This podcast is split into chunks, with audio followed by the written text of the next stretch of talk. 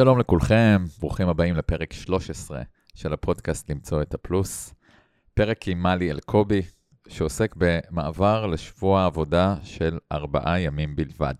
אולי אתם מכירים את זה מחוקי מרפי, שדווקא בפעם שאתם לא עושים בדיקת סאונד, יש בעיה בסאונד, אז ככה קרה לי בפרק הזה עם מלי. והודות לרועי ווסט העורך, הצלחנו לייצר פרק שנשמע טוב לשמיעה, אבל לא מושלם, ולכן החלטנו uh, להשאיר אותו. אז uh, מקווים שתהנו ותפיקו ערך מהפרק, uh, גם אם יש בו קצת אתגרי uh, שמיעה. תודה לכולכם, והחל מהפרק הבא, אני אקפיד יותר לעשות את הבדיקות סאונד לפני.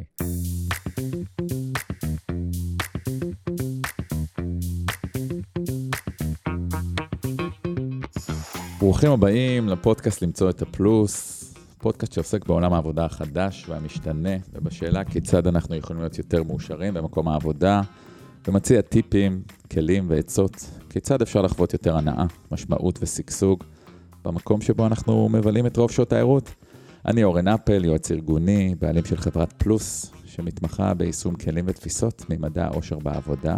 והיום יש לי אורחת uh, מיוחדת בפרק, מלי אלקובי. אהלן מלי. אהלן, מה העניינים? כיף שאת פה איתי. למי שלא מכיר את מלי, אז uh, מלי היא מחברת הספר, גיבורי על והורמונים. היא עוסקת בתחום uh, האיזון בין עבודה לחיים הפרטיים, תכף נבדוק אם יש דבר כזה. והיא נציגת התנועה הגלובלית לקיצור שבוע עבודה לארבעה ימים. אז אהלן מלי. אהלן. את ספרי ככה למי שלא מכיר אותך, מי את, מה את עושה, ובעיקר איך הגעת למה שאת עושה. אז הצגת מאוד יפה. בגדול הגעתי לנושא של איזון בין עבודה לחיים פרטיים, שהייתי ברילוקיישן באוסטרליה לפני הרבה מאוד שנים, וכשנסענו, עשיתי שם תואר במנהל עסקים, התמחות בפסיכולוגיה ארגונית ומשאבי אנוש. וחלק מהלימודים כללו תוכניות Work-Life Balance וגמישות בעבודה וכל הסיפור הזה, אז קודם כל כאילו זה היה באמת חשיפה ברמה של הלימודים, אבל מעבר לזה זה היה חיים באוסטרליה, זה היה פשוט הרבה מאוד דברים מאוד יוצאי דופן שחוויתי שם בתור אימא ובתור אחת שככה מנסה לשלב בין עבודה לחיים פרטיים, במקרה הזה בין לימודים לחיים פרטיים. וראיתי שזה עובד בצורה יוצאת דופן, וזה נתן ככה השראה שחזרנו לארץ לפתוח את דיינמיקס. רגע, תני לי דוגמה איך זה עובד. מה, מה זה אומר איזון בית, חיים עבודה באוסטרליה לפני אי אלו שנים? זה היה, נסענו בשנת 1999, אז באמת מזמן. חזרנו ב-2003. מה שהיה, זה התחיל בחוויה הכי פשוטה, לרשום את עמרי, הבן הבכור שלנו לגן, הוא היה קטנצ'יק אז בן שנתיים. ואז אני וניצן הולכים ביחד לרשום אותו לגן, והמנהלת של הגן אומרת לנו, נו, החלטתם? אנחנו אומרים לה, החלטנו מה? כמה ימים עמרי ילך לגן. אמרנו, מה זאת אומרת כמה ימים? בתור ישראלי, מה אתה רוצה לענות? כמה שיותר, כן. כאילו, אפשר פנימיה. ואז היא ככה מסתכלת עלינו ואומרת, תראו, הילדים באוסטרליה הולכים לפי ימים, אתם גם תשלמו לפי ימים. עמרי החמוד יכול לבוא כל יום לגן, אבל זה לא מומלץ. וואו. ומה זה כל יום? חמישה ימים כמובן, יש סוף שבוע ארוך באוסטרליה. וידעתי שאני הולכת ללמוד שלושה ימים, והייתה ההחלטה הראשונה הספונטנית והמגניבה שעשיתי באוסטרליה לגבי איזון, ואמרתי לה, עמרי, ילך לגן שלושה ימים. עוד בלי שהיה לך תוכניות. בלי שהיה לי שום דבר, ידעתי שאני לומדת שם. אוקיי. כאילו זה אפשרי.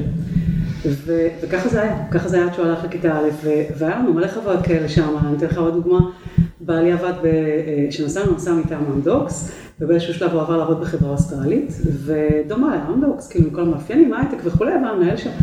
ונולדו לנו שם תאומים חמודים גיא ואדם, שהיום הם בני 19 כבר, אז כמו שאתה יודע, הסיפור הזה באמת ישן, ועומרי החמוד כבר בן 25, הוא הולך 40 להייטק, באמת. וואו. הוא לומד יום בשבוע, ירד לארבעה ימים עכשיו, מיישם, מיישם.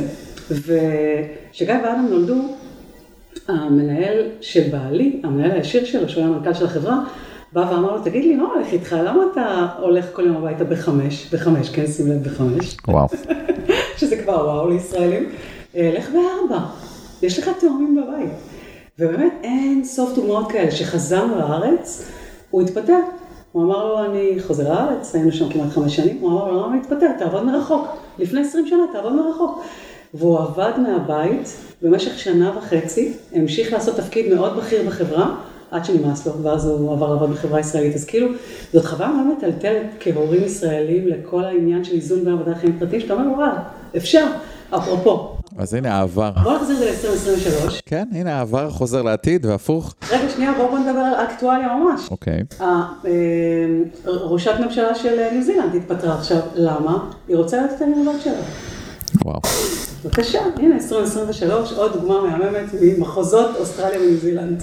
אז רצנו בזמן כמה שנים, ותספרי לנו ככה, באמת אנחנו בתקופה של שינויים מטורפים בעולם העבודה, מדברים על זה לא מעט. בתור מי שעוסקת בתחום לא מעט, תני לנו איזשהו מבט מקרו, על, על מה קורה בעולם העבודה, איך את רואה את זה, אה, ולאן זה ילך, אם את יכולה להתנבא. כן, אה, אני אוהבת, אני אוהבת לעשות ניבויים, אני מתה, זה תחביב כזה. אה, שזה נידון לכישלון כמובן. בגדול, אנחנו נמצאים כרגע בתקופה שעובדים רוצים משהו אחר במקומות העבודה שלהם בצורה הרבה יותר דרמטית מכל התקופות שחווינו בשוק העבודה. שזה אומר שהם רוצים גם חוויית משמעות מהיום הראשון, שהם רוצים יותר אה, שוויון והוגנות ופחות היררכיה, שהם רוצים well-being ואיזון בין עבודה לחיים פרטיים בין הגבוהים אי פעם במדד של מייקרוסופט אה, שבודקת כל שנה את ה... זה נקרא Microsoft Index Market, מה האופק בשוק העבודה, well-being יצא באחד המקומות הראשונים אה, בהיסטוריה. עובדים רוצים להרגיש מחוברים ושהם חלק מהעשייה. ו- וכמובן להיות מתוגמלים כמו שצריך, ו- ו- והם גם מוכנים לתרום. הם, הם, הם רוצים או הם דורשים?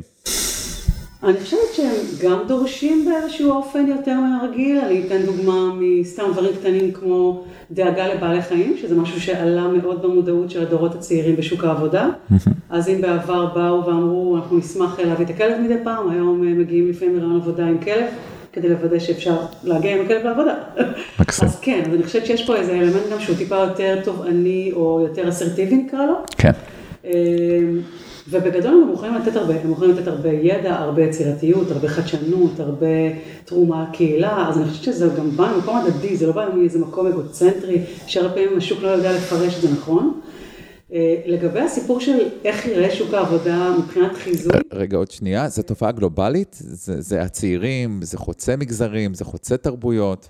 התופעה היא, אחד, כן גלובלית, והיום זה כבר חוצה אפילו אה, אה, דורות. כלומר, היום אנחנו רואים בשנה האחרונה שהרצון אה, והמודעות לארגון יותר אה, טוב, במובנים שכרגע אמרנו, מגיע גם מעובדים ששייכים לדור הבייק בומר וגם מעובדים ששייכים לדור ה-X. ואנחנו רואים את זה בא לידי ביטוי בהתפטרויות של עובדים כאלה, של אנשי מפתח בארגונים שאומרים, אני לא נשארת כאן, אה, אני אתפטר, אה, בואו ניכנס רגע קצת לפוליטיקה, בלי להביע דעות פוליטיות, אני אתפטר אה, ממשרד האוצר כי אני לא יכולה לשבות וכל מה שקורה במדינה לא מוצא חן בעיניי.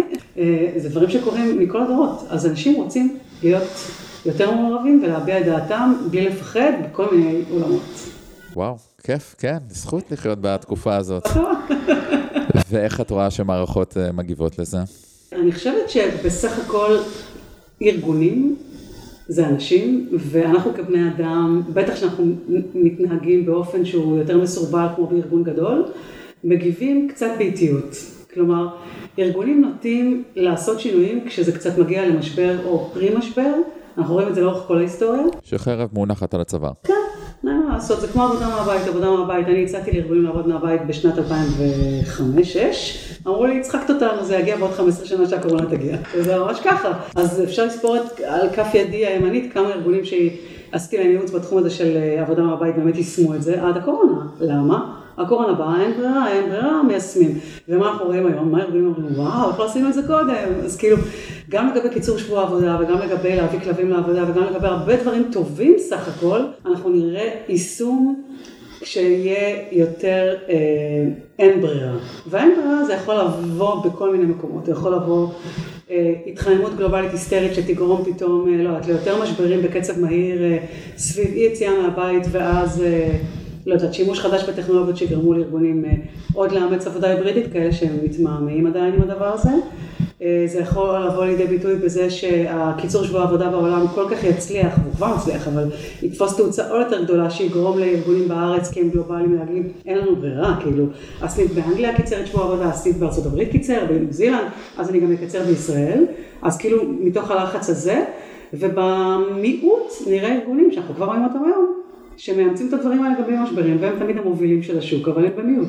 אז בקצב של הדברים נעים היום, תוך מה, כמה שנים, ארבעה ימי עבודה זה הסטנדרט בראייתך? כן, להערכתי כן, ואני רואה את זה באמת לאור הנתונים שאני רואה התנועה הגלובלית בחו"ל, מהקצב ההצטרפויות. ואז אנשים יחוו יותר אושר במקום העבודה ונראה מחוברות יותר גדולה? אני חושבת שכן, אבל אני שמה כוכבית על הדבר הזה, כי בסוף אושר אה, זה דבר מאוד מורכב, ואחד הדברים שאני כבר רואה היום שהוא מאתגר אושר סביב קיצור שבוע עבודה, זה איך אנשים מתמודדים עם היום החופשי שלהם, תמיד בהצלחה מרובה.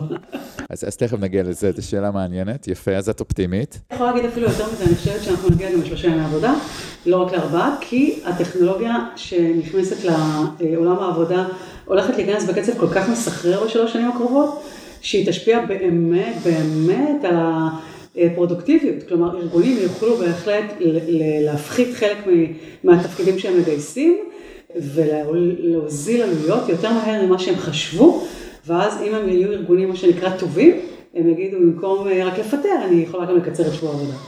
אז בואו תספרי לנו על היוזמה, ככה מה, מה קורה בעולם, מה קורה בארץ, קצת נתונים. אז בגדול היוזמה התחילה מבחור בשם אנדרו בארנס לפני כמעט ארבע שנים בניו זילנד. אה, מיוזמה פרטית שלו, הוא בעלים של חברה שנקראת אה, Perpetual Guardians, חברה לעזבונות, חברה פיננסית, והוא יום אחד קרא מאמר בעודות טס לנסיעת עבודה, שהעובדים בממוצע בארצות הברית ובקנדה, זה היה מחקר משותף לשתי המדינות, מחקר גדול כזה, כאילו שהוא כזה מתוקף על ידי הרבה אוניברסיטאות, נטו עובדים שעתיים וחצי כל יום, וכל היתר זה אימיילים מיותרים, ישיבות מיותרות, הפסקות קפה, הפסקות צהריים ועוד ועוד ועוד, גישה באינטרנט. והוא אומר, וואו, אנחנו עובדים מאוד קשה בשנים האחרונות, הרי עולם העבודה השתגע, אנחנו מבחינת שעות עבודה רק מעלים ומעלים ומעלים כל שנה. ויורדים ביצרנות. נכון, ובחלק מהמקומות יורדים ביצרנות. אה, והוא אומר, איך זה יכול להיות הלוז-לוז הזה? כאילו, אני לא מבין את זה. ואז הוא החליט שהוא עושה ניסוי שנוגד את כל ההיגיון של מנכ"לים קלאסיים. הוא אמר, אני הולך לעשות אה, קיצור שבוע עבודה בחברה שלי. הוא המציא מודל שנקרא 180-100, שזה אומר, אנחנו אה, ניתן לעובדים שלנו שכר של 100%, בתמורה הם ייתנו לנו ארבעה ימי עבודה, לא חמישה ימי עבודה, שזה ה-80 אחוז, ובתמורה הם יתחייבו לעמוד באותם יעדים 100 אחוז, אותם 100 אחוז של יעדים. מה שהוא עשה יוצא דופן, שלא עשו בעבר בקיצורי שבוע עבודה שכבר היו קיימים בעולם פה ושם, הוא לקח אוניברסיטה באוקלנד, של שתי חוקרות שהן מתמחות בפרודוקטיביות, פרודוקטיביות, והן בעצם ליוו את הפרויקט הזה. הם גם ייעצו לעובדים ולמנהלים מה לעשות שהפרודוקטיביות לא תיפגע, וגם מדדו. ואז כשזה נגמר הפיילוט, היה להם מדדים, והמדדים היו מאוד טובים. ואז התפרסם, והוא אמר שזה התפרסם בכל כך הרבה מקומות, ופנו אליו כל כך הרבה מדינות כדי להתייעץ איתו, שאני ראיינתי אותו, אני פניתי אליו, עשיתי שיחת זום ראשונה, הוא אמר לי, לא קורה לך הרבה בחיים, שאתה מבין שאתה יכול לשנות את העולם, וזה ממש עשה צמרמורת, כאילו, וואו. החוויה הזאת שהוא עבר, ואז הוא החליט שמקים אה, ממש עמותה ותנועה עם אשתו, וזהו, ומאז הם פשוט רצים בכל העולם ועושים את הפיילוטים האלה, ובין היתר גם נתנו לי את הזכות להיות הנציגה שלהם בארץ. אז גם את משנה את העולם. אני קצת משנה את העולם. מקסים. קצת, בשני ארגונים כרגע. כן.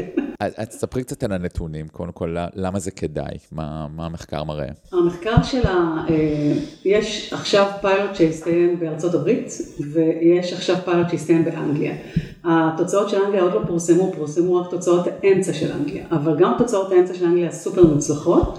עלייה בפרודוקטיביות, עלייה בהכנסות בחלק ממקומות העבודה, 85% מהארגונים אה, אמרו שהם לעולם לא חוזרים אה, אחורה באנגליה, אני לא יודעת להגיד מה קורה כרגע בסוף הפיילוט, בארצות הברית 100% מהארגונים אמרו שהם לא חוזרים אחורה, עלייה בפרודוקטיביות של 15% בממוצעים, בחלק ממקומות עבודה עלייה גבוהה יותר, בהכנסות גם, ירידה בימי ההיעדרות ובימי מחלה של העובדים, וכמובן עלייה ב-well-being ובשביעות רצון, תוצאות מטורפות. זה היה בוננזה. רגע, אז למה לא עומדים בתור? בארץ עוד לא, אבל בחו"ל עומדים בתור. בארץ פשוט מאוד איטי.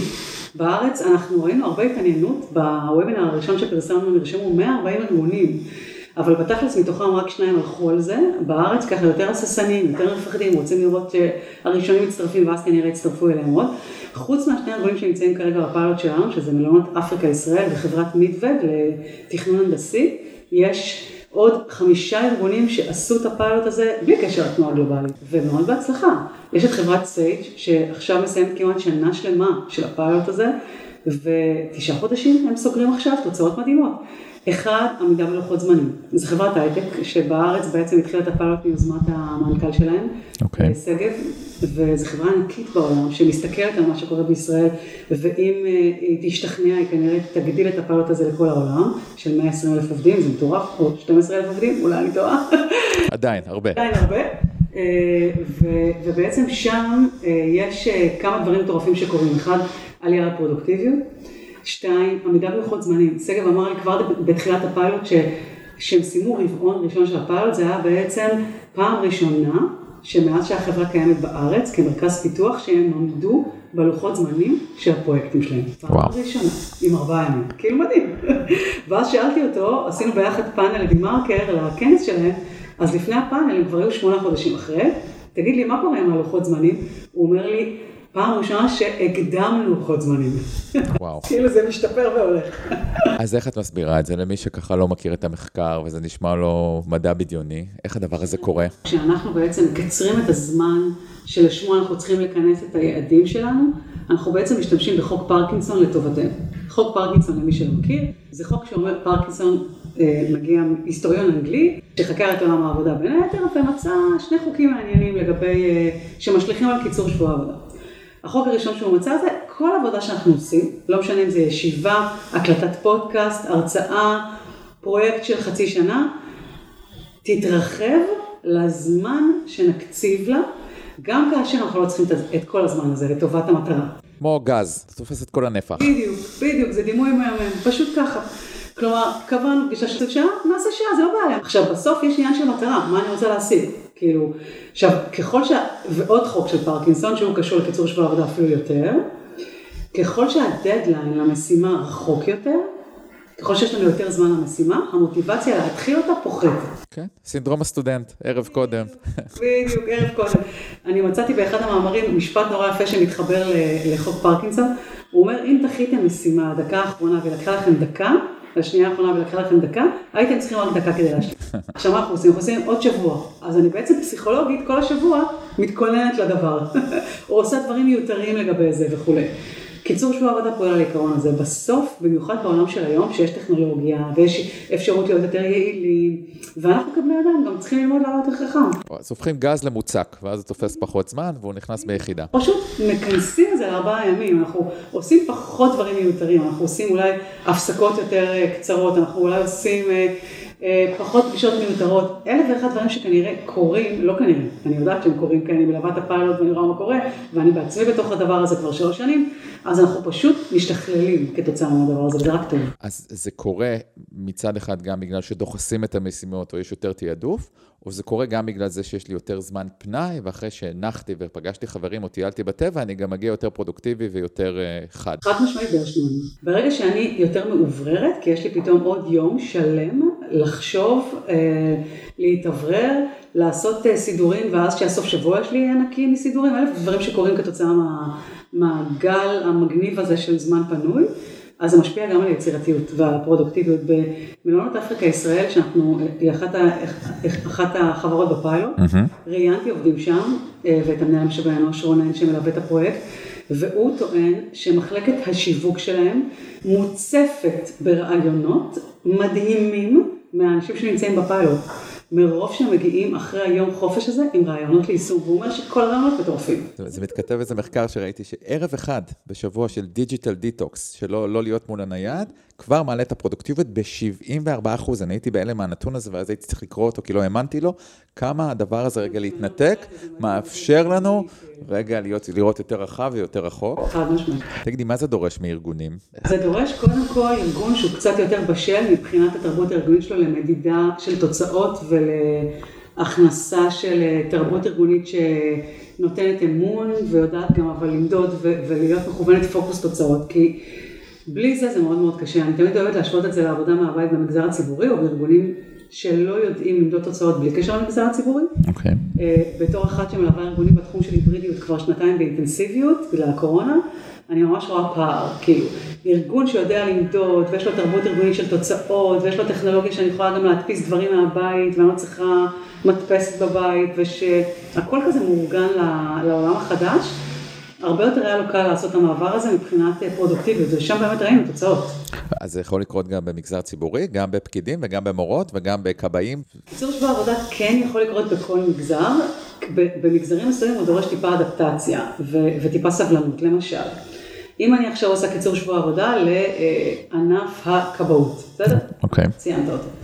אה, אנשים שבעצם אה, אה, עובדים בסביבת עבודה מסוימת שהיא לא בהכרח יכולה להיות בדיוק כמו בעולם ידע וניהולים uh-huh. וכולי, יש משהו אחר בסביבה הזאת. אז אולי שם, לא אולי, בטוח שם, כדי לתת להם את קיצור שבוע עבודה, אני אצטרך בטווח הקצר להוסיף אנשים. כי בסוף אני צריכה לתת שירות של שבעה ימים בשבוע, כן. 24 על 7. עכשיו זה תקף לכל מגזר שעובד, לא משנה מה. כן? לא משנה, גם מפעל הייטק יכול לייצר 24 על 7, והוא רוצה שיהיו אנשים שיתמכו באותן מכונות בייצור 24 על 7. אז גם שם, קיצור שבוע עבודה אומר, אולי אני אוסיף עוד אנשים. אה, לא אולי, בטוח, אבל המחקר מראה שבסוף, אני לא, זה לא יהיה אחד על אחד. כלומר, אני לא אצטרך, נגיד אם הורדתי עכשיו 20 אחוז, כי נתתי להם 4 ימים, אני צריכה להוסיף 20 אחוז אנשים. למה? לפני כן, גם הכבאי וגם האיש ייצור ב-24 על 7 לא היה מגיע כל יום. לפעמים הוא היה חולה, לפעמים הוא היה מבריז, לפעמים הוא לא היה מספיק אפקטיבי כי הוא עצבני. וכל הדברים הקטנים האלה מאוד משתפרים כתוצאה מקיצור שבוע עבודה. אז התפוקה של העובדים הקיימים שלי גדלה, והם מגיעים יותר ימים ואפקטיביים יותר ימים. זה אחד. אז כנראה זה יהיה עשרה אחוז תוספת. זה מה שאנחנו רואים מהפיילוטים בחו"ל. זה מספרים שאני מביאה מהם, אני לא מצליחה. וזה, וזה יום קבוע בשבוע? אם, אם נניח, או, או שיש גמישות גם לבחירה. יש פה הרבה מאוד מודלים, זה ממודל של אה, יום קבוע ליחידה מסוימת, עד יום קבוע לארגון, עד אה, לפי גמישות של העובד, הכל פתוח, כאילו לכל דבר יש יתרונות וחסרונות. כן חשוב, אם אתה רגע שואל על היום, שזה יהיה ביום החלש של הארגון, או ביום החלש של היחידה הספציפית. כלומר, אם אני ארגון גלובלי, עדיף שיום ראשון יהיה יום חופש. אם אני ארגון שעובד בישראל, עדיף שיום חמישי יהיה יום חופש. Okay. זה יום יותר חלש. ביום חמישי יש גם פחות, פחות לחץ מלקוחות, פחות לחץ ממיילים וכולי וכולי, אז דווקא זה יהיה יום מעולה. גם אנחנו כבני אדם, אחרי שבוע עבודה רצוף, יום חמישי זה יום שאנחנו כבר מורידים טיפה הילוך. אז, אז עדיף להצמיד את זה לסופי שבוע מאשר לעשות משהו באמצע? בכללי כן, יש משהו יותר נחמד לבני האדם, שיש טיפה יותר חופשה ארוכה, רואים את זה גם בחופשות, באופן כללי לוקח זמן להתנתק, לוקח זמן להיכנס לזה, אז כן.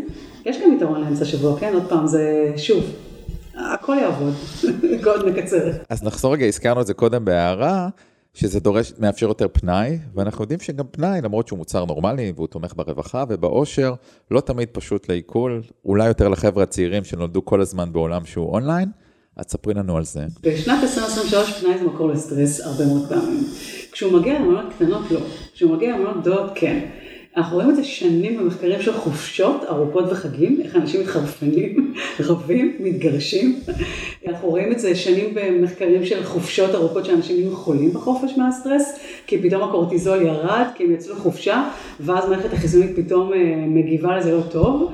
ובקיצור שבוע עבודה זה פתאום יותר בולט. אני יכולה להגיד מהניסיון הקטן שלי, גם בלראיין ארגונים שקיצרו את שבוע עבודה בארץ בשנתיים האחרונות, חברת פורטר למשל, חברה שקיצרה את שבוע עבודה הראשונה בארץ, אה, בואו ניתן לה את הקרדיט, היא עושה את זה שבוע עבודה לא, כבוד פורטר, אז כשראיינתי שם את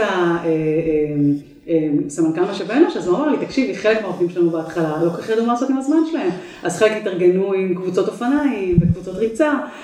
וראיתי את זה גם קורה בפיילוט שלנו פה בארץ. ראיתי שני דברים מעניינים. אחד, בפיילוט מסוים, אה, בחלק מהעובדים שעושים את הפיילוט, כאילו הסביבה לא הבינה מה, מה זאת אומרת יום פנוי. ואז הבעל האישה נתנו משימות כאלה, יאללה, אז מכולת כביסות, ביקורים. כן, כאילו קצת לא נתנו לגיטימציה לזה, שזה קטע, לא צפיתי שזה יקרה, ואז כאילו לאנשים היה איזה רגשת אשם, אז אולי אני צריכה לעשות משהו ביום הזה. אה, זה קטע. ואז הם הולכים לפנאי אקטיבי או פסיבי? כי אנחנו כן יודעים ממחקרי העושר שיש הבדל בין פנאי פסיבי, לשבת לראות נטפליקס, לבין פנאי אקטיבי. התגובה הראשונית זה פנאי אקטיבי לגמרי, מפוצצים במשימות, מפוצצים במשימות. ורק אחרי תקופה מתחילים להירגע ולהבין שזה בסדר ואפשר אולי גם דברים אחרים שהם לא פנאי אקטיבי. עניין של תהליך והוא קורה. הוא קורה יחסית די מהר, חודש, חודשיים, זה לא עכשיו בשמיים. הדבר שכן ראיתי זה מבחינת ה... הסטרס כאילו מגיע מ... מ... האם אני באמת חיוני שאני לא עושה שום דבר, זה בסדר, זה לא בסדר, אני צריכה למצוא אולי עוד עבודה, או אה, אני אמלא את זה בכל מיני סידורים, אז רגע, אז אולי זה לא בסדר, ואז אני אומרת להם, רגע, אבל אם הייתם ביום חמישי, נגיד שהוא היום הפנוי שלכם ביותר בישולים וסידורים, אז שישי פנוי. כאילו לא רואים את זה, כאילו צריך להנגיש להם את זה. רגע, אתה, איך להסתדר עם הדבר הזה? אני, אני סיפרתי לך על מחקר בפסיכולוגיה חברתית, שאנשים העדיפו לקבל שוק חשמלי, נתון להם בחירה במשימה. או שאתם מחכים אה, בחדר המתנה, או שאתם נכנסים למשחק שאתם מקבלים בסופו שוק, שוק חשמלי, ואנשים העדיפו לקבל שוק חשמלי, על פני לשבת בלי הטלפון הנייד שלהם בחלל ולבהות ולחכות שיקרה משהו. ואני חושבת שמקצת ממה שאני רואה בפיילוטים שלנו פה בארץ, מאלה שחווים את זה בשלושה חודשים האחרונים, זה כאילו גם משתנה מבן אדם לבן אדם, יש כאלה שנורא נורא מהר נהנים מזה, מישהי סיפרה פיילוט, היום הראשון שלי, ישבתי ראיתי רק נטפליקס. אוקיי, מותר? מישהי אמרה, הלכתי לילדים שלי, זה אגב הכי מרגש אותי, אם תשאל אותי כאילו מה הכי הרבה עושה לי אושר בעבודה, בנושא של איזון בין עבודה לחיים פרטיים, זה הקשר בין הזמן הפנוי שאנשים מקבלים בעקבות זה שהצלחתי להשפיע על החיים שלהם באיזשהו אופן, לבין ההורות שלהם. כאילו הנקודה הכי רגישה אצלי זה הורות. כאילו זמן פנוי יכול ללכת למיליון דברים, אבל once זה הורה במשוואה, ואני יודעת שכתוצאה מזה שיש לו יותר זמן, הילדים שלו, או הזוגיות שלו, או משהו קשור להורות שלו, או אולי זה אפילו מול האמא והאבא שלו, או האחים שלו, לא משנה, משפחה, קורה שם משהו טוב, אני בשיא האושר. קודם כל אני שותף לזה, גם ראינו את זה בקורונה, וגם מחקרים מראים שהמשאב שהכי חסר, גם לילדים וגם לעובדים, זה קשב, זה תשומת לב, שמישהו רגע יהיה שם ויראה אותם, לא, לא, לא יפעיל אותם בהכרח, אבל יהיה איתם. אחת העובדות סיפרה בפיילוט של מלונות אפריקה ישראל, שהיא סגרה עם כל אחד מהילדים שלה, יש לה שלושה ילדים ממנו תואר, יום חופש, ביום החופשי שלה כל פעם, אין, זה כאילו מבחינתי זהו, אני יכולה לפרוש, לפרוש, כאילו זהו, מדהים, מושלם. את תפרשי, יש לך עוד... ונכון, גם את חיה ככה? ואם... אה, אני כבר שלוש שנים בקיצור שבוע עבודה. אני חיה איזון בעבודה חיים פרטיים כל חיי. אני התחלתי את ההתעסקות שלי באיזון במצוקה. לפני שנסענו לאוסטרליה, אה, חזרתי מחופשת לידה עם עומרי אה, בארץ, ועבדתי לפני כן בתפקיד מאתגר. ובעקבות ההיריון החלטתי שאני מתפטרת ועוברת לתפקיד יותר גמיש. והיה נורא נורא קשה למצוא עבודה. ואיכשהו מצאתי עבודה שאפשרה לי לסיים בשלוש, והייתי מבסוטית, כי לפני כן עבדתי עד חמש-שש, ואחרי חופשת לידה אה, חזרתי הביתה בשלוש כל יום, וזה היה נורא ואיום, זה היה נורא ואיום, כאילו הרגשתי שחזרתי מוקדם מדי אה, לעבודה, ושזה לא עובד, ו... ובסופו של דבר, באיזשהו שלב באמת התפטרתי, ואז נסענו לרילוקיישן, ואז באמת היה לי את החלום הזה של שלושה ימים בשבוע לימודים, ויומיים איתו, והאיזון חזר לחיי, ומאז אני באיזון כאילו מאוד מאוד טוב. ואני אקשה עלייך, כי, כי זה גם מתנגש, וביום החופשי שלך, הוא, הוא ראשון? מה הוא? אה? היום? הוא, חמישי. חמישי. ומתקשר מישהו ואומר, הרצאה לכנס מאוד מאוד גדול, מקום שחשוב לך, ואת רוצה להגיע לשם. איך, העולם עוד לא מותאם לדבר הזה, איך זה מתיישב עם העולם בחוץ? בגדול, אני אומרת לא, אני אומרת לא, אני אומרת לא גם ביום ראשון וגם ביום חמישי, יום ראשון זה יום עבודה מהבית, זה יום שאני בו עושה דברים שמפתחים אותי, מכינה את כל השבוע, מתכוננת, וביום שני, שלישי, רביעי זה ימי לקוחות, שזה אומר מה שאתם רוצים, בין השעות המקובלות, וביום חמישי זה יום חופש. אבל יש כנס דה מרקר ביום חמישי, או יש ביום ראשון אה, פגישה עם מנכ"ל שהוא במקרה בארץ פה ואת רוצה לפגוש אותו, מה קורה? ב-99 ואני אומרת 99 כי קרה לי פה ושם שאמרתי כן, באמת זה יוצא דופן, אני אומרת לא. אני אומרת לא, גם אם זה דברים נורא גדולים ומשמעותיים, וזה קשה. ואני אומרת לא, כי אני יודעת שוואנס אני אגיד כן, אין לזה סוף. אין לזה סוף. עכשיו, אם אני אומרת כן, אני מיד מתגמלת את היום החופשי שלי ביום אחר. אז נגיד קרה לי באיזשהו באמת אה, כנס, שאמרתי כן ביום חמישי, אז סגרתי יום חופשי ביום שלישי או שני. זו נקודה חשובה. זו נקודה שאני יכולה לשחק איתה בעצמאית והיא לא מורכבת יותר מדי. אבל אני כן מקפידה על היום חמישי, אתה יודע למה? כי אנחנו האויבים של עצמנו. אני בפרהסיה, כותבת בכל מקום שיום חמישי זה יום חופשי שלי, כי אני יודעת שבוחנים אותי על זה, אני יודעת את זה. אני גם רואה, אני גם רואה, לקוחות מתקשרים אליי, ובכוונה. רוצים להרגיש מיוחדים, הם ישברו את... והם מנסים, ולפעמים ממש עושים את זה כדי לבחון אותי, אני ממש יודעת את זה. ואני עושה את זה לא כי אני דופקת להם במרכאות חשבון, אלא אני יודעת שאני אהרוס את זה. כי ככה אנחנו בני האדם, קשה לנו לעמוד בחוקים של עצמנו. אז אני כאילו משחקת עם עצמי את המשחק הזה כדי לעמוד בזה. למה? כי אני יודעת שאם אני לא אעמוד בזה, אני אשחק, הייתי שם. זה קשה. באמת, לעבוד חמישה ימים בשבוע, כל אחד מאיתנו מרגיש את זה, מאוד קשה, בלי קשר לילדים, בלי קשר לזוגיות, זה פשוט קשה. ודווקא לעבוד פחות, זה גם נותן, זה באמת אורך רוח להיות יצירתי ולהמציא את עצמך מחדש וכולי, וזה גם טוב ללקוחות שלך. אני זוכרת שהיה תקופה שהייתי מאוד עמוסה ועבדתי חמישה ימים, באיזשהו שלב אתה לא נכנס ללקוחות, אתה שונא אותם באיזשהו שלב, וזה לא טוב, כאילו זה, וזה מה שקורה עם העובדים שם, זה לא טוב. מקסים. הנה, אתמול הייתי עם חברה שאמרה שהיא ככה לקראת איזה ארגון, והיא ביקשה, אמרה להם, אני, אני לומדת עוד משהו ויש לי עוד עיסוק ואני רוצה 80% משרה. ואמרה, אני מוכנה לתת לי, להתחייב ל-100% תפוקות, והארגון, כמה שהוא באמת רצה אותה, לא היה בשל לדבר הזה, וזה עוד לא פשוט. איפה ארגונים מפספסים? איך, איך, אפשר לעזור להגמיש שם את ההסתכלות והשפה כדי שזה יעבור יותר חלק? טיפ לחברה. אה, ולכל מי ששומע אותנו שנמצא בסיטואציה, לפעמים צריך להיות יותר אה, מה שנקרא חכם וצודק. אפשר להתגייס לתפקיד במשרה מלאה אם רואים שהארגון לא מספיק גמיש ולהתחיל, ואז אפשר להגיד, אה, אני רוצה לצאת ללימודים יום בשבוע. יש ארגונים כאילו הם קצת, קשה להם לקבל את השינוי שזה לא מגיע ממקום שהם מכירים, כן? הם מבינים לימודים, הם מבינים משרות חלקיות להורים. הם מבינים, אה, יש לי הורה בבית חולים ואני צריכה לטפל בו. אז אני אומרת כאילו, לפעמים, כדי לקחת את היום החופשי הזה ולעבור למשרה חלקית, אנחנו צריכים לתת להם את מה שהם מבינים. וברגע שהם הכירו אותנו והם רואים שאנחנו טובים והם רואים שאנחנו נותנים תפוקות, יהיה להם גם יותר קל לקבל את זה. אז זאת העצה הכי טובה שלי אליכם, אם אתם רוצים להשיג קיצור שבוע עבודה באיזשהו אופן שהוא יהיה מקובל על ידי ארגון. רגע, אני, אני, אני אקשה עלייך, ואני עכשיו אכנס לאותה חברה ואגיד, רגע, למה שאני, אני אגיד, שאני לא אגיד את האמת? אם זה ארגון שרוצה אותי, וזו הזדמנות בכניסה לבחון את הרחב, אני גם רוצה לראות עד כמה הוא מסוגל להבין שהעולם משתנה, ושהוא מקבל אותי עם שק היכולות שלי, והוא לא מודד את השעון שלי. האמת תמיד עדיפה, אבל לפעמים זה פשוט לא עובד. זה כמו שבעבר, אה, היום כבר יותר קל ברעיון עבודה להגיד, אה, אני כך וכך ויש לי צרכים כאלה או אחרים, ואני רוצה לראות שאתם עובדים מהבית ושיש גמישות, היום כבר אומרים את זה, לפני 4-5 שנים. זה היה מטופש להגיד את זה, כי זה פשוט לא עובר. אז האם זה גם עדות על התרבות הארגונית? צלחנו את המשבר הזה, אבל הגישה הישנה הזאת תבוא בצומת הבאה שאני אפגוש את הארגון. גמור, ותראיינו את הארגונים ותבחנו את התרבות הארגונית שלהם, אבל קחו בחשבון שהיום השוק עוד לא, עוד לא פתוח לקיצור שבוע עבודה. 99% מהארגונים יגידו לכם לא. אה, מעט מאוד ארגונים מאפשרים 80% משרה בכלל, גם בלי מודל 180, 180%, לשלם 180%. פה ושם כן, אבל הרוב לא.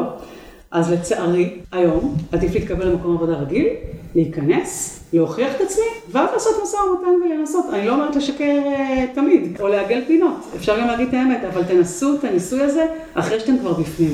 ואם תצפו שארגונים יהיו גמישים מאוד בצורה אקסטרימית למה שעוד לא קיים בשוק, אתם טועים, כי זה לא יקרה, וזה לא כי הארגון לא מספיק גמיש בתרבות שלו, זה כי ארגונים הם איטיים בדברים האלה. אז, אז מי שכן הדבר הזה פוגש אצלו איזה נפש חפצה, איך, איך מצטרפים ליוזמה, איך עושים את זה נכון, תני לנו ככה מורה נבוכים. מהצד של הארגון, או אפילו עסק קטן, ש, שכן רוצה לעשות את הניסויים האלה, מהניסיון של הפיילוטים, איך עושים את זה חכם. אז בגדול, אה, כמובן אפשר להצטרף לפיילוט שלנו, אנחנו נתחיל מחזור אה, חדש מיד איך שיסתיים הפיילוט הזה, הפיילוט הזה גם עבור שלושה חודשים, ואז נתחיל אה, ברבעון השני של 2023.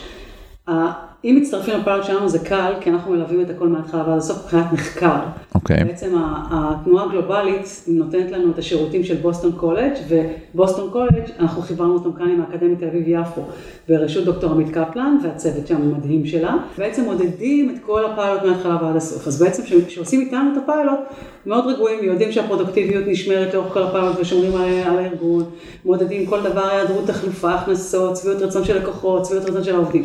אם עושים את זה לבד, קצת יותר מורכב, זה אומר שצריכים ללמוד, זה אומר שצריכים להתחבר למידע שקיים באינטרנט, לראות שעושים את זה נכון. מה זה אומר לעשות את זה נכון? זה אומר לבחור קבוצה של עובדים אה, מתוך הארגון, אם זה ארגון קטן, זה כולם. אם זה ארגון עצום, הייתי מתחילה עם 150-200 עובדים ואחר כך מתרחבת. הייתי בוחרת איזשהו מנהל מנהלת שהם נורא אינטואיט מבחינת אה, פתיחות למדידה ותוצאות, פתיחות לאמון בבני אדם, יכולת אה, להכיל איזון בין עבודה לחיים פרטיים, כאילו טיפה יותר מתקדם. והפיילוט הוא, הוא רבעון? אנחנו עושים חצי שנה, הפיילוט נגיד של חברת סייג' הם לקחו שנה, אה, בחו"ל עושים את זה חצי שנה, ואז תיכנס לפיילוט, שזה אומר בעצם ש... עכשיו מאוד חשוב גם להבין שהעובדים שנכנסים לתוך הפיילוט, אנחנו לא מורידים אותם ל-80% משרה כמו רגיל. כאילו, זה לא 80% משרה שעכשיו מישהו ירד ל-80% משרה כי הוא הורה או סטודנט או מה שזה לא יהיה, והוא מרוויח 80%, זה לא. זה מודל שנקרא 180-100. זה אומר שבעצם העובדים של הפיילוט, וגם אחר כך אם הפיילוט ממשיך forever, הם נכנסים למסלול של הטבה. שהארגון אומר, אתה בתוך תוכנית של הטבה. כמו שנותנים לך אפשרות לעבוד מהבית, כמו שנותנים לך לעבוד work from anywhere מאנגליה או מהעולם, אה, וחצי שנה תעבוד משם. זה סוג של גמישות. אוקיי. Okay. שבעצם הארגון אומר, אתה נמצא בתוכנית שאומרת שאתה מתחייב לתת 100% תפוקה בתמורה ל-100% שכר, בתמורה לארבעה ימים בשבוע. וברגע שאתה לא עומד בזה, או הארגון לא עומד בזה, אז יש בעיה, וצריך לדבר על זה, כאילו, וזה כאילו נותן פתח לארגון להגיד, אם עובדים מסוימים זה לא עובד איתם, אז אני יכולה אה, לשנות את זה. כי ברגע שארגון בא ואומר, ירדנו לארבעה ימים וזהו, באיזשהו שלב, אנשים חדשים שאני מגייסת, הם כאילו מין אה, עובדים ארבעים וזהו, ואין פה את הפיילוט שבעצם מוכיח שהם יכולים לעמוד בזה. אבל זה עוד יותר מאתגר, כי אני שומע אנשים אומרים, גם ככה בחמישה ימים אני לא מספיק לעשות את העבודה שלי, ועכשיו מורידים לי יום, ומשאירים לי את אותו רף ביצועים, אז האינטואיציה אומרת, אני אעשה פחות, למרות שהמחקר מראה שאני דווקא אספיק יותר. נכון, הנקודה היא בדיוק כאן לשני הכיוונים. אני כעובדת צריכה להוכיח שאני מאוד uh, על זה, מה שנקרא עומדת ביעדים שלי ועובדת יעיל ומשתפרת. הארגון צריך לתמוך בזה, זאת הנקודה. הארגון שנמצא בפיילוט תומך בפיילוט, שזה אומר למשל, נגיד בפיילוט שלנו עובדים מתבקשים כל יום לשלוח למנהלים הישירים שלהם מה היום הפריע להם לעמוד ביעדים שלהם. אוקיי, okay, יפה. רק בפיילוט רואים מה, האם זה מנהלים מסוימים שהם צוואר בקבוק, האם זה טכנולוגיה שעומדת לרשותי, האם זה כי יש פה בעיה שאין מספיק טכנולוגיה? אלף ואחד דברים שיכולים לקרות ואני רואה. כלומר, הארגון על זה. זה נקודה חשובה. אני לא בוחן את העובד שלי עכשיו ונותן לו הטבה ורואה אם הוא ראוי לה, אנחנו ניגשים לזה ביחד. ברור, חייבים אחרי זה לעבוד.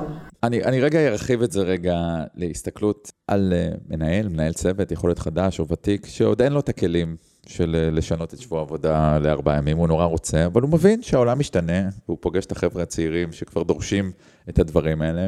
ואם את יכולה ככה מהניסיון שלך לתת איזה נקודת מבט, איזה טיפ למנהל, למורה הנבוכים, למנהל שמנהל צוות ורוצה לעשות יותר טוב וליצור שם איזון יותר בריא, אבל המערכת עוד לא דוברת את השפה, מה, מה היית ממליצה?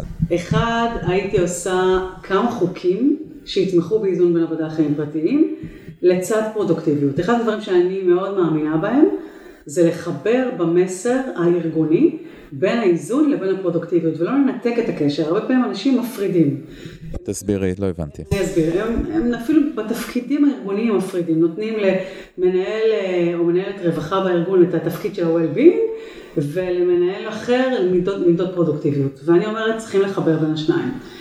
אם אני כמנהלת באה ואומרת לעובדים שלי, למשל, אנחנו רוצים לשפר את האיזון בצוות שלנו, בואו בוא נבחר כמה חוקים שיתמכו בזה, ואני ממליצה להתחיל עם נוהל יום א'. נוהל יום א' אומר, ביום הראשון של השבוע אני נותנת לעובדים שלי שעתיים סגורות ביומן, שבהם אחד הם לא מתחייבים לדדליין, הם לא uh, מציגים שום דבר ביום ראשון בבוקר, הם לא, uh, אין להם פגישה שדורשת הכנה, פשוט שעתיים לתכנון השבוע. אוקיי. Okay.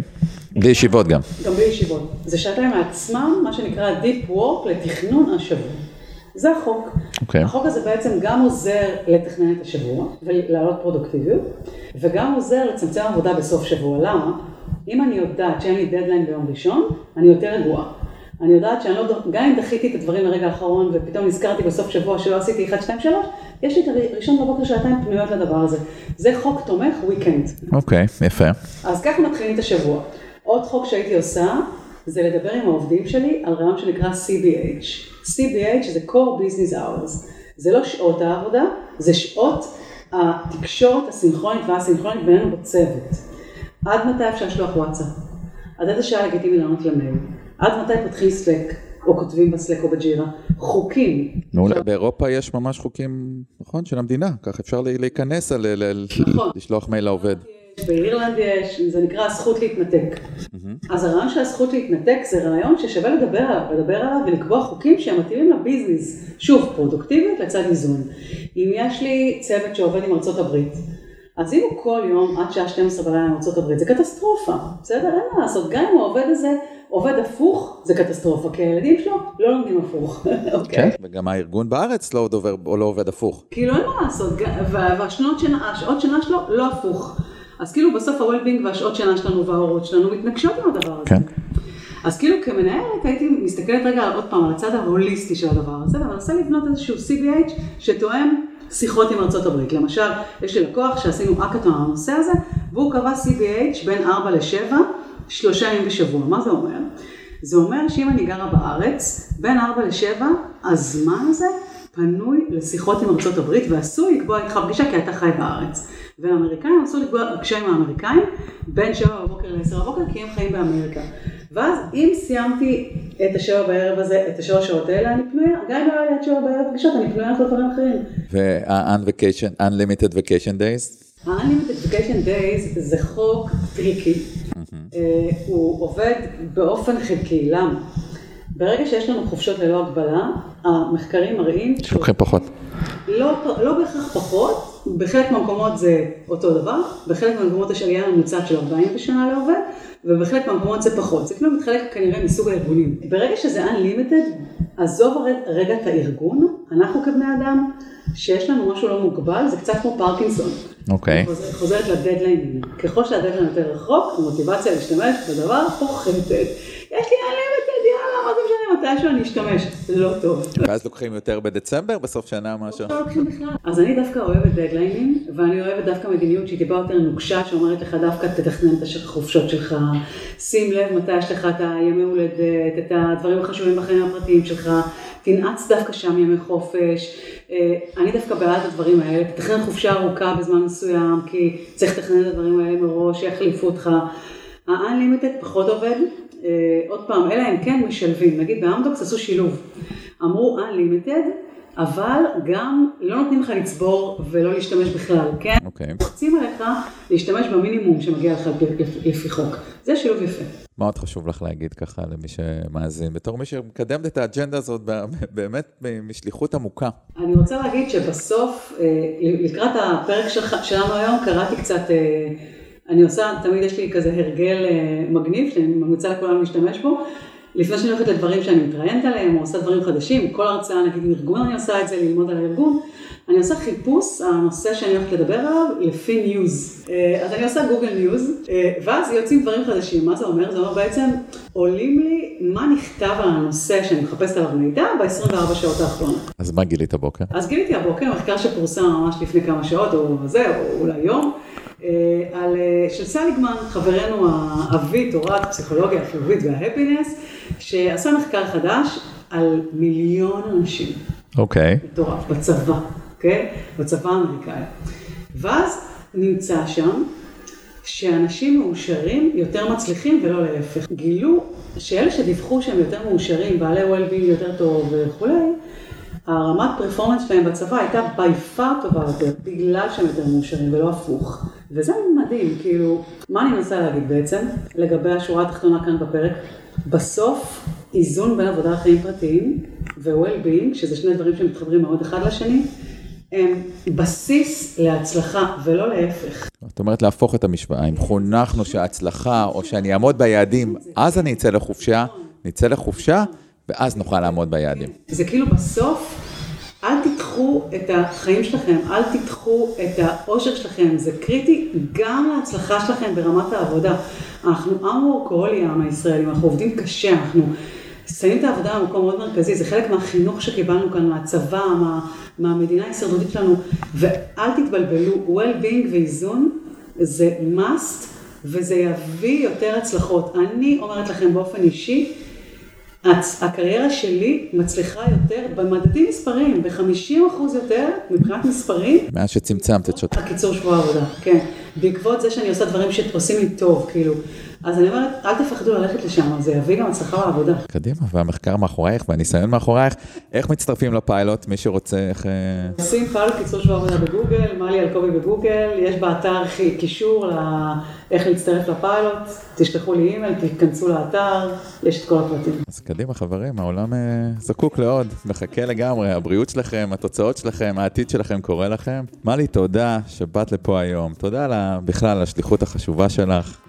וההצלחה שלך היא הצלחה שלנו. תודה רבה לך, אתה עושה עבודה מדהימה. תודה. באהבה. ולכם חברים, שמחים שמקווים שנהניתם מהפרק, ואנחנו מזמינים אתכם, אם מצאתם ערך, להעביר את זה לפחות לעוד אדם אחד נוסף. להתראות בפרק הבא.